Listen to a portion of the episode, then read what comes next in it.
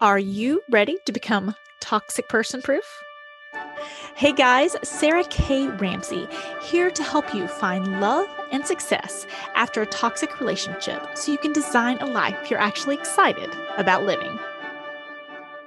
Hello, wonderful. This is Sarah, and I have a fun project going on in my life right now. Melissa, one of my assistants, is going back through the book and asking people what were some of their biggest takeaways from Becoming Toxic Person Proof, and some of the biggest things they learned, the best things they learned, the biggest light bulb moments, the biggest aha moments. And I am having such a good time seeing what people people came away with.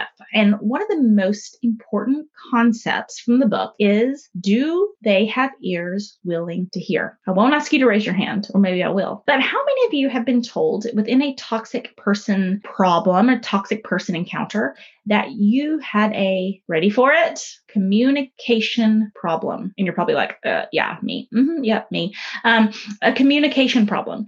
And so then we try to become better communicators. We try to say it a different way. We try not to be as needy. We try to be more assertive. We try to have better boundaries. We try to have less boundaries. We try to be more forgiving. We try to be blah, blah, blah, blah, blah, blah, blah, blah, blah. Okay. And with some people, we have communication issues. With healthy people, there could be communication issues. But with a toxic person or someone trying to defend a toxic person, they don't have ears willing to hear. So the problem isn't what you're saying. It is who you are saying it to. And it's been so funny. Like, you know, the book has done so well. The podcast has done so well. My coaching program has gone, gone so well.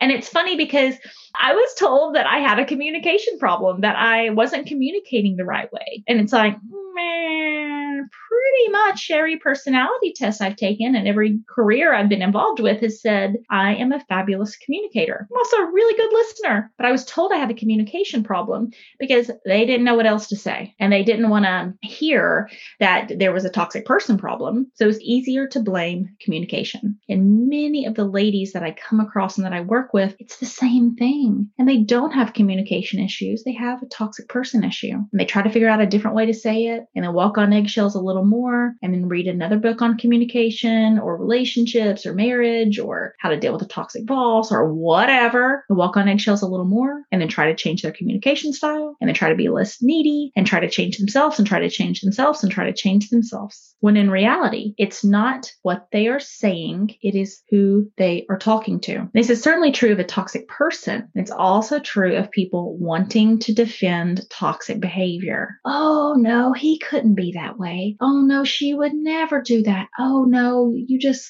you have the wrong impression of them. Oh no, that's my son. Oh no, that's my little girl. Oh no, that's this. Oh no, that's that. Oh no, that's my mom. Oh no, that's my dad. Oh no, oh no, oh no. And it doesn't matter what you say. It doesn't matter what data you have to bring. That person has their ears shut off to you. If you want some tips for how to help people grow ears uh, for people who are willing to, then check out my book, Becoming Toxic Person Proof, How to Clear the Confusion and Learn to Trust Yourself. I know it will help you on your journey to becoming toxic person proof.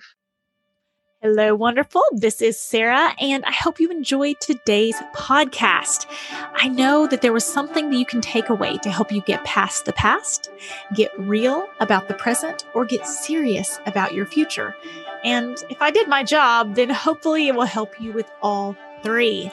If you are not in my Facebook group, Finding Love and Success After a Toxic Relationship, then consider this your personal invitation from me.